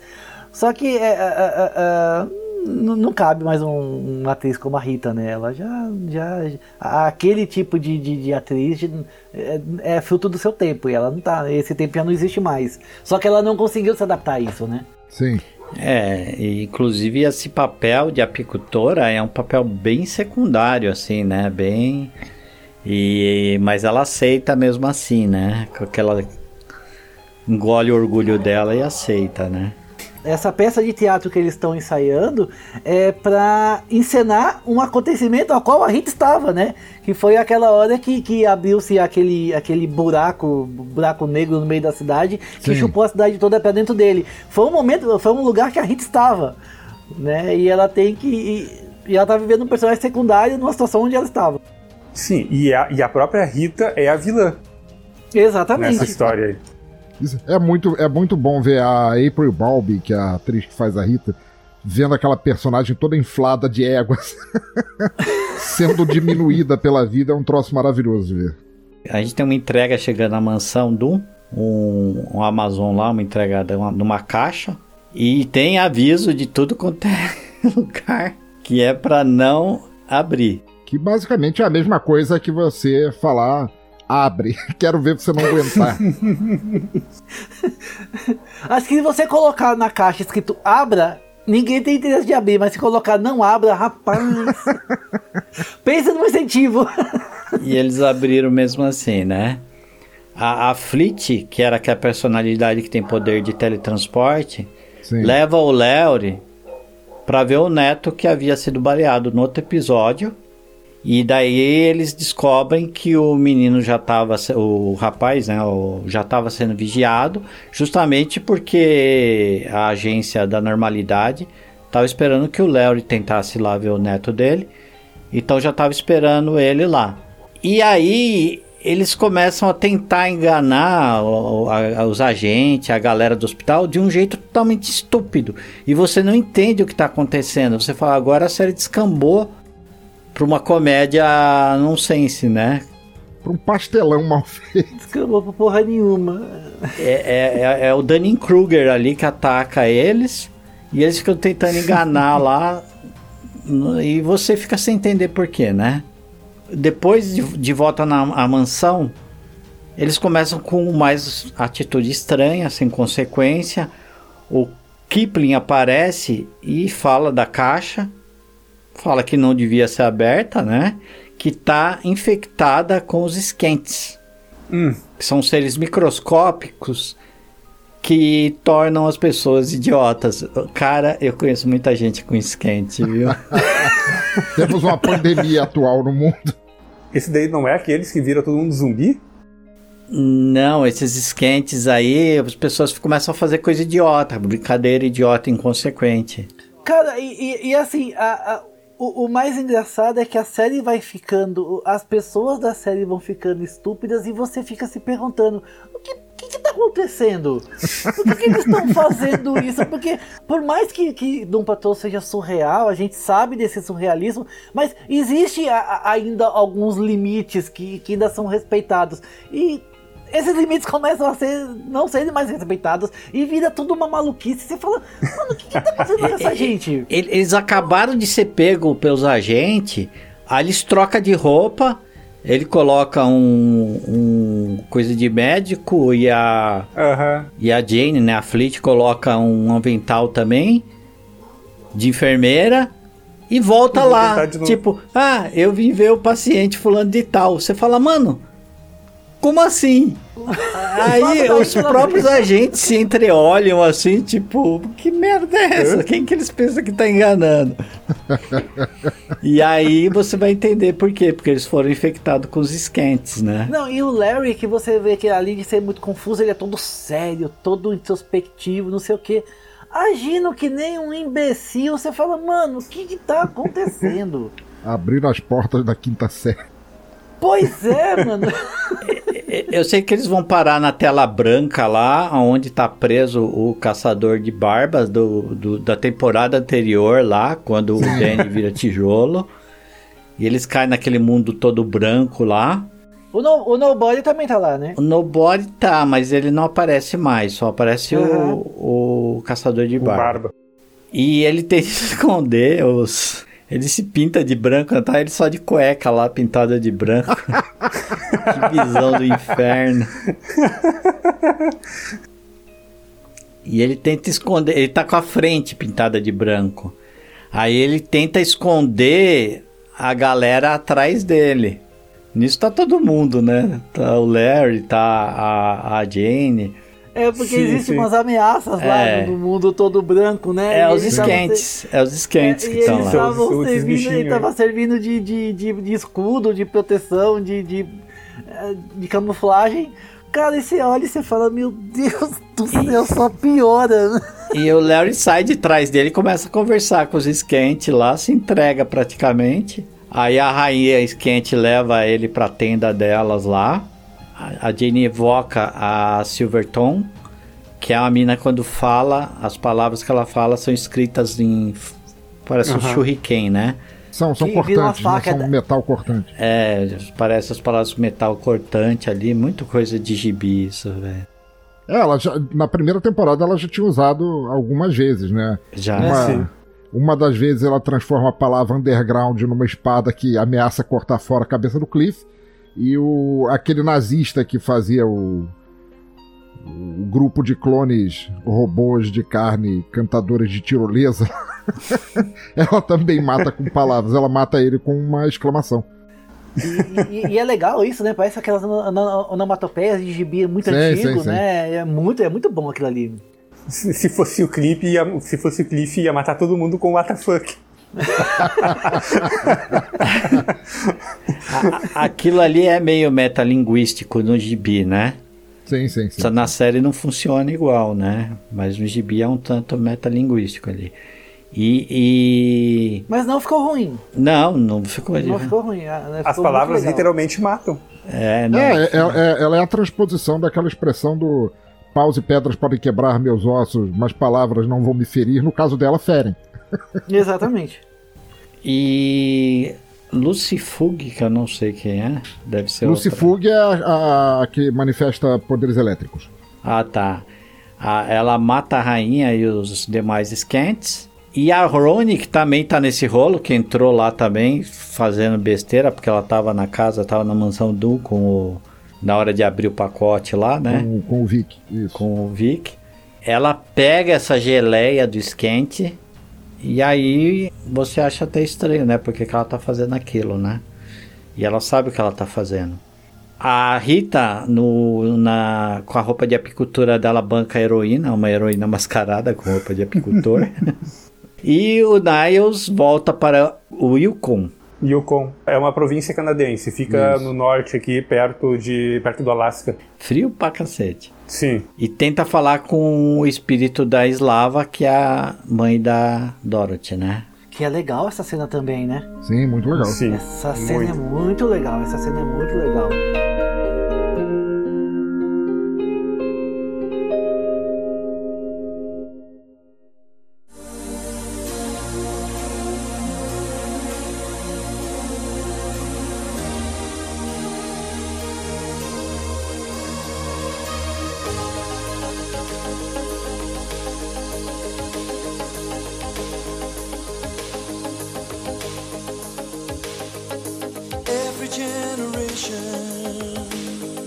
Episódio 8, Dead Patrol. A gente está em 1954 e onde a gente vê a Kay sendo maltratada pelo pai dela, né? Abusada Nossa, pelo pai dela, é, né? Que é, é horrível, sinistro, é sinistro, é. é sinistro. Cara, isso aqui foi pesado pra caramba. Até eu não contei, mas a minha esposa começou a olhar essa série comigo no metade dessa temporada, da temporada 2. Ela resolveu de, resolveu de assistir ela viu algum episódio ali e se interessou pela temática, né? Porque, convenhamos, Doom Patrol é uma, é uma, ela é uma série... Pela loucura generalizada. É, não só isso, mas ela é muito profunda, cara. Sim, pra caralho. Ela mexe muito com, com a psique humana, ela trabalha muito bem os personagens, ela mexe com, com medos, ansiedade, trabalha relações de uma forma muito, muito, muito bem organizada. E a minha esposa se interessou né, pela série nesse episódio aqui, ela já estava assistindo. E foi um dos episódios que ela mais gostou, né? Principalmente por causa de que aqui explorou um pouco mais, né? O que, o que aconteceu com a Crazy Jane, né? O que aconteceu com, com essa personagem, né? E como. E a gente começa a entender como foi fragmentando a personalidade dela, né? É, sim. O pai, para coagir ela, prende ela, põe ela no balde e desce ela no poço, né? Que é um lugar escuro e ela fica aterrorizada lá embaixo. Só que nesse dia nós vemos que nasce a Miranda como um, um, alter ego dela ali, né? Como outra personalidade e engana o pai dela e foge do pai dela. Então a Miranda que a primeira personalidade da Jane e é a que livra a Jane do pai dela, né? A Clara aparece pro Cliff para avisar que vai se casar, né? Eles se entendem, a Clara é a filha do Cliff. Aí fala pro pai dela que vai se casar, ele fica todo felizão, todo bobão. Porque ela tá grávida, inclusive, né? Sim, ela tá grávida. Quando o Cliff encontra ela lá, ela atende ele, ela já tá grávida, ele já vê ela grávida, né? Sim, é verdade. Ela, ele já sabia que ela, que ela tava grávida. A Dorothy descobre a adolescência dela lá no posto de na parada de posto lá de gasolina que vem a primeira menstruação dela e ela sem saber né a dona do, da loja lá da da loja de conveniência que acaba ajudando ela, acaba atendendo ela, dando uma roupa para ela, explicando para ela lá. E é uma cena muito bonita de sororidade, né? Sim. Isso. Que a mulher explica, a gente tem que se ajudar, né? A, a, a dona do, da loja fala para ela. E no Isso. fim a Dorothy sai fingindo pro Niall que não tá acontecendo nada tal. É porque a- a- esse evento da menstruação, esse evento dela se tornar-se uma adulta, né? Isso ia desencadear toda uma desgraça, né? Isso o Niall já tinha citado que quando ela se tornasse adulta, ela vai ter que morrer. E ele fala com Cle, com Cleveland, e eles eles ficam, eles falam alguma, assim, que se ela chegar na fase adulta, alguma coisa muito ruim pode acontecer, né? E se isso, isso realmente acontecer, o Niall vai ter que sacrificá-la. E aí é quando o Niall foge com ela, né? E daí a Rita também tem uma viagem lá na maionese, ela e o Cyborg, de novo num seriado antigo lá, que é ela, imagina, Beekeeper, né, a caçadora de, a apicultora e o Borg, que é um seriado que faz alusão a um seriado clássico dos anos 60 que são Os Vingadores. É, The Avengers original, É, que tem um filme horrível com o Sean Connery e com o Ralph Fiennes e a Uma Turman, se eu não me engano. isso, exato. Tem esse Sean filme. Connery é fazendo pode- papel de vilão, mas é horroroso o filme. É, Mas como é que pode ter dado errado isso? Sean Connery numa turma e alguém conseguiu errar nesse caceta? Pegou mal essa, esse, esse filme aí, né? E eu não conheceria o seriado se não fosse esse filme, né? O, o Cliff chega em casa e vai preparar um lanche pra Clara. E na hora que ele tá fritando ali, acho que uma linguiça, né? Ele pega o dedo lá dele. É muito bom. Ele frita o dedo junto, né? O, o Niles leva a Dorothy para um parque de diversões, onde ela começa a ter visão da mãe. E o Niles já começa a apresentar ali problemas de saúde. Ele já começa a bater pino, né? Sim. Foi depressa, né, a, deteriora- a deteriorização do Niles. Entre tirar o colar e começar a degringolar tudo foi meio rápido. É que eu acho que é tipo, aquilo ali tava segurando, né? Tava segurando a represa da velhice dele. Tirou aquilo ali, caiu a represa, veio tudo abaixo. Sim, sim, exatamente. É quando, quando ele perdeu aquilo ali, ele não começa a perder a longevidade dele a partir dali. Ele já vem com males acumulados, entendeu? Que o amuleto está impedindo de se manifestar. É que nem aquele, é que nem aquele recurso cinematográfico que muitos filmes usam, tipo assim, quando enfia uma estaca no peito do Conde Drácula, ele começa a ver- envelhecer acelerado até virar pó. Os anos todos que ele roubou por teoricamente ser imortal começam a acelerar pra para chegar no que ele deveria estar, como ele deveria estar atualmente. É, faz sentido. E o Vic começa a desconfiar da Rony, porque ela parece estar envolvida com a morte de um político lá.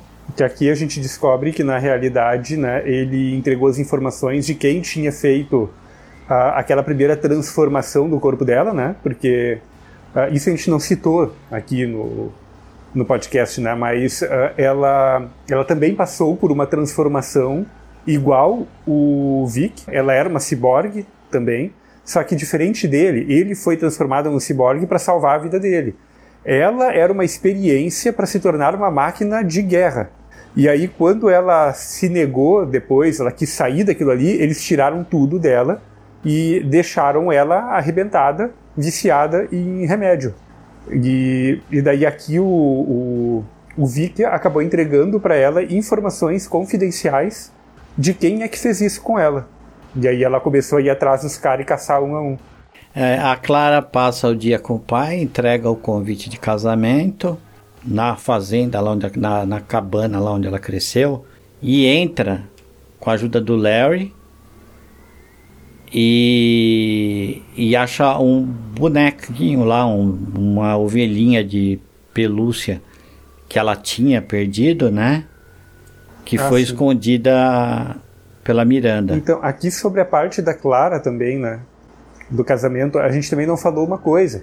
Que o Cliff descobre que a filha dele, ela, ela, também, é, ela também é homo. Ela vai casar com uma outra mulher. E aqui, de novo, né, a gente vê o, o- a gente vê o Cliff tentando ser uma pessoa melhor, né? Quando ele descobre, ele primeiro tem o choque dele. Ah, ok, que legal, uhul! Enquanto a Jane desce no poço, no, no underground, a Jane, a Miranda empurra ela. E ela vê que tinha algumas personalidades que haviam sumido e elas estavam mortas lá no fundo do poço. Que haviam sido assassinadas. O, o, o, que, o, o, que é, o que é meio doido, né? Porque são personalidades, é, são coisas inventadas pela cabeça da menina que morreram. É, exato. Assim como os amigos, os, os amigos imaginários da Dorothy podem morrer, né? Personalidades da Jane também podem. É tudo muito surreal. Mas é que faz algum é que faz algum sentido, né? Porque as personalidades é dentro da cabeça da pessoa que tem esse transtorno, elas vão brigando pelo controle, né? E elas surgem Sim. como uma necessidade de, prote de proteção né, da própria pessoa, que ela não consegue lidar com a realidade, ela se fragmenta, criando outras personalidades. E num dado momento, uma personalidade pode se sobrepor à outra e aquela outra deixa de existir, né? Acho que ali a literação ali é essas personalidades mortas ali dentro, né? Exatamente. No, no acho que no episódio passado de Patrulha do Destino eu falei do caso que inspirou a criação da Crazy Jane, uhum. que é um caso seríssimo, assim, raro e seríssimo de, de disso, é, de personalidades do espectro dissociativo, se eu não me engano. E no final, uma das terapias possíveis que o psiquiatra queria fazer com a, com a paciente, com a mulher que, que, que sofria disso, que eu não vou lembrar o nome dela agora, é, ele tenta fazer uma espécie de integração em que uma personalidade iria assassinando a outra até restar uma só, que seria como ela seria dali para frente na vida. Mas isso aconteceu na vida real, mas no final ela acaba recusando esse tratamento e ela prefere fazer uma espécie de reunião interna e fazer as pazes com todas as personalidades e se tornarem uma espécie de sociedade alternativa, uma espécie de comuna dentro da, da, da psique dela. Share use que chama. Muito bom. O Vic encontra a Rony e ela tá super forte porque ela usou a geleia lá que ela roubou da, da Rainha Sketch e ela dá uns murros nele, derruba ele e vai embora. E ele fica lá, né? Com o coração destruído e o orgulho também, né? Sim. E fisicamente também. E a Rita fica na dela, né? Porque ela tá junto e vê que o bicho pegou pro. Se a mulher bateu no Vic, mano, quem que é ela, né? Bom. É, mas ela, se ela controlasse os poderes dela, ela seria muito mais forte que o Vic. Verdade seja dita, ela não ia quebrar nenhum osso, né? É. Exato.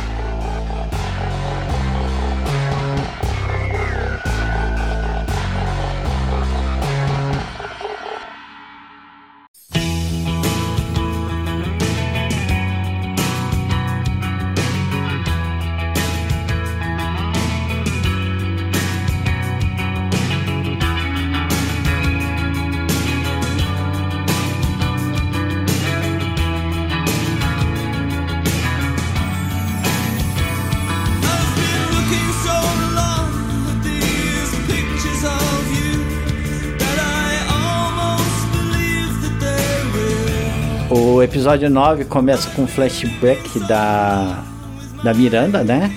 Daqui agora já como Miranda. Isso em 1969. E ela se envolvendo com um cantor de rua lá chamado Johnny. É, e que convenhamos, foi até que bem fofo, né, cara? Muito fofo. Até eu pegaria ele. Não, não, eu achei muito, achei muito bonita a forma como foi feita ali, né? Porque a, a, a, primeira coisa que eu pensei ali, pô, que legal, né? Ela vai encontrar uma pessoa que vai amar ela, que vai cuidar dela e... É, que ela, ela tava toda danada ainda, né? Era, era literalmente uma pessoa quebrada. se descobrindo. É, a pessoa quebrada se descobrindo.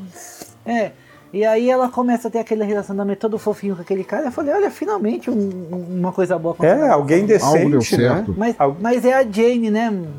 Nada de fofinho pode acontecer. É, ainda mais no passado, né? Que a gente já sabe que ela tá toda arrebentada ali no futuro. Então tu já fica, não, alguma coisa vai acontecer. Ou esse cara vai morrer de um jeito extremamente trágico, alguém vai pulpificar esse cara, ou ele vai ferrar com ela. É, eu já pensei isso também. Você está vendo do patrão, não se esqueça disso. É, então, exato. E, em algum momento eu pensei, isso, é, toda essa fofice que está acontecendo aí, isso vai degringolar numa merda tão gigantesca que, que vai todo mundo morrer afogado nessa merda. Então não, não cria esperança. É, a Jane acorda, né, do banho de cera lá, já com a Miranda no comando, né? E aí o Cliff acaba conhecendo. Eles até sabem, né, que não é ninguém que eles conhecem ainda, que quando assume o, o comando alguém que eles não conhecem, eles. Sim. Porque ela muda a aparência, né? Sim. A aranha da Dorothy, que chama Herschel, avisa a galera sobre um possível Armagedon que pode ocorrer em torno da Dorothy, com os pensamentos dela, né? E faz a equipe toda correr para um parque de diversões. E nesse parque, eles têm que confrontar os próprios amigos imaginários da infância deles. Por que não, né? Então, nós temos. Quem, quem que é a Rita, né? Quem que é o amigo imaginário da Rita? Uma bonequinha de papel, daquelas de trocar roupinha, né? Que você encaixava Sim. É, sim. e fica infernizando ela, né? Jogando os próprios demônios dela contra ela. O Vic tem a- a- um, um cowboy, que também é um cientista, né? Um doutor médico, cowboy lá, né? Que é a imagem do pai dele, né? Quer dizer, ele sentia, provavelmente ele sentia a falta do pai quando era criança e criou um amigo imaginário que era o herói dele, que era um cowboy corporizado ali, né? Na forma do pai dele, né? E o Cliff? e o Cliff? Por que não, né? Jesus. A amiga imaginária do Cliff era Jesus Cristo. É muito bom. Porradeiro, enche ele de porrada. E cobrando por que, pior que que ele é- abandonou ele, né? E cobrando por que, que tu deixou de acreditar em mim. Era um, era um Jesus, pé na porta e tapa na cara, né? Caceta, velho. Voltando para os flashbacks da Miranda, nós temos ela vivendo com o Johnny e aí o relacionamento deles vai ficando mais sério, eles vão morar junto tal. E o Johnny tenta ali convencer a Miranda de viver um relacionamento aberto sem uma prévia, Com- sem um aviso prévio, né? E no meio de um swing. Ele não amaciou antes, né? Ele só falou, tô querendo partir pra putaria, bora. É, Exatamente. vai ser isso aqui agora. no meio do swing lá, ele tenta convencer. E aí ela tenta ainda, mas o trauma ali, a pressão é tão, tão grande que a Miranda acaba saindo do comando. E aí nasce a, a Crazy Jane, que é a personalidade que a gente conhece na série, né? A personalidade que tá no comando aí. E aí ela faz um discurso ali que coloca todo mundo Que no lugar, é- cara. O discurso é muito massa mesmo. Maravilhoso. O discurso é muito, muito, muito massa.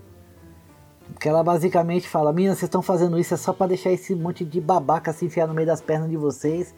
Vocês são loucas? É basicamente isso que ela diz, né? Sim. Que ela- Esses- As mulheres estão fazendo a vontade Esses idiotas estão é usando vocês. Exatamente. Nós estamos ali no, no, no ano do destoque, né? Isso aí, isso é 1969, né?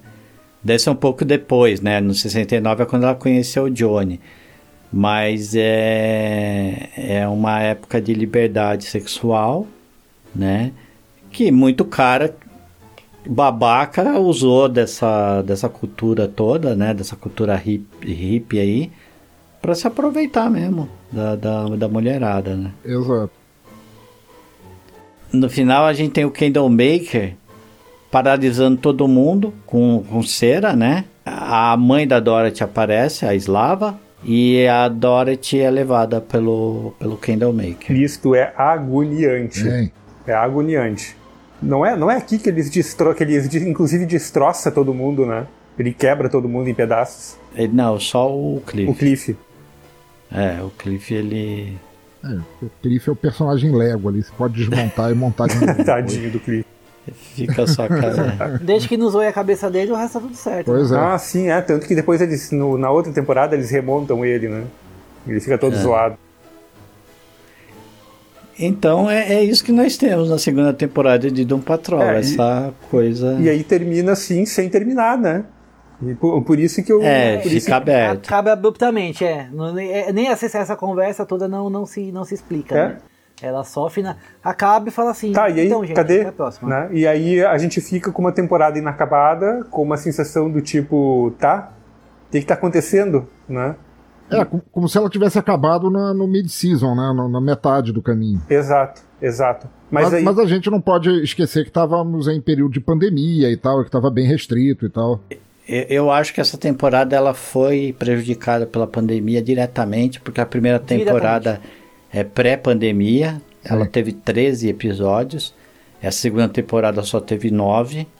Não. Mas eu acho que não comprometeu em nada o, o- a qualidade da série. Não, não comprometeu. Obviamente, a, a, a primeira temporada, ela ela nos surpreendeu bem mais, né? Porque Sim. Ela é bem- mais doida, né? A primeira É. temporada ela é bem mais doida. Não, não é que ela é mais doida, é que você ainda não sabe o que esperar. Talvez eu não fosse, eu não fosse adulto o suficiente era muito ingênuo. pra receber aquele tipo Era muito é, ingênuo. Exato. A questão aí de expectativa, né? Mesmo assim, eles conseguem subverter um pouquinho a sua expectativa, né? Sim. Ah, não, é, vo- você dizia, é, quando eu assisti essa série, literalmente por culpa do Robles, muito antes da gente inventar de ter um podcast. Eu, se eu bem me lembro, a ideia da gente ter um podcast foi pra falar sobre essa série. Aham. Olha aí. Se, eu, se, eu, se, eu, não- se eu não tô enganado dos fatos, a ideia de, de ter esse, esse podcast ele só existe por causa do Patrol. Que a gente começou a falar sobre essa série em um outro grupo que nós temos de amigos. E, e- e isso foi escalando, foi escalando, foi escalando. E eu comecei a assistir e fiquei enlouquecido. Tanto que eu, fiquei- Eu comecei fiquei- a assistir depois que ele falou de um burro que tinha um portal Sim, dentro do burro. Então vocês culpem, o o culpado por tudo isso tá aí. Na frente de vocês é o Pensador Louco. Porque foi ele que me apresentou essa série. valeu, hein, velho. É nóis. É por isso que ele tá aqui, inclusive. Indiretamente você mudou a minha vida. Eu sou uma pessoa muito pior por causa disso. Muito obrigado. Estamos aí, cara. Você acabou de tornar a minha melhor só em ouvir isso.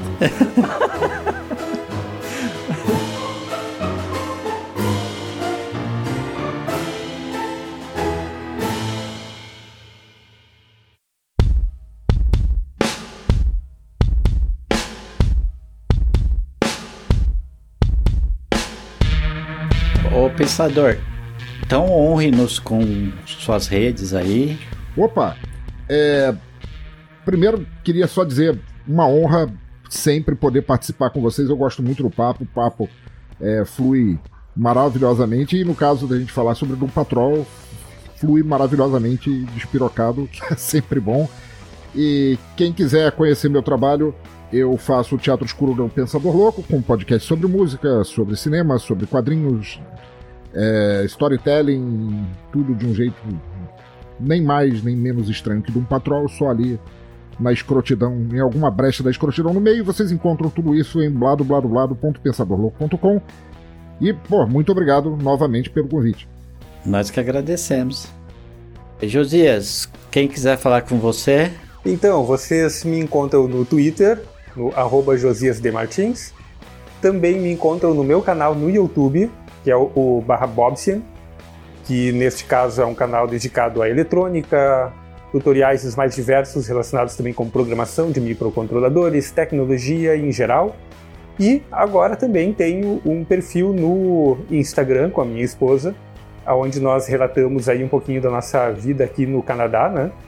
E este perfil daí é Picolé de Mate, tudo junto. beleza.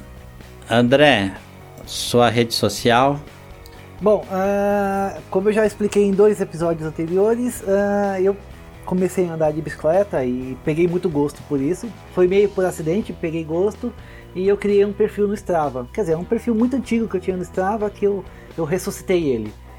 E é no strava.com barra atletas barra André Lira. Atletas é atletas em português inglês, né?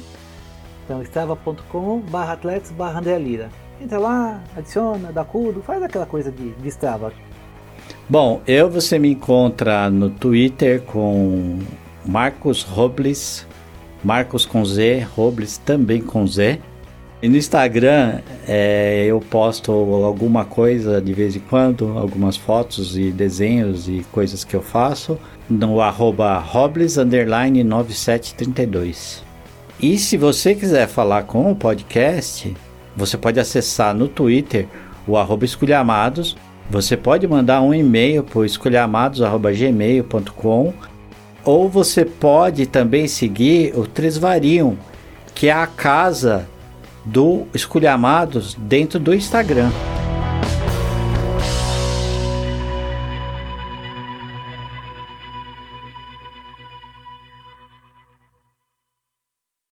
Vamos pro quarto? Vamos pro quarto.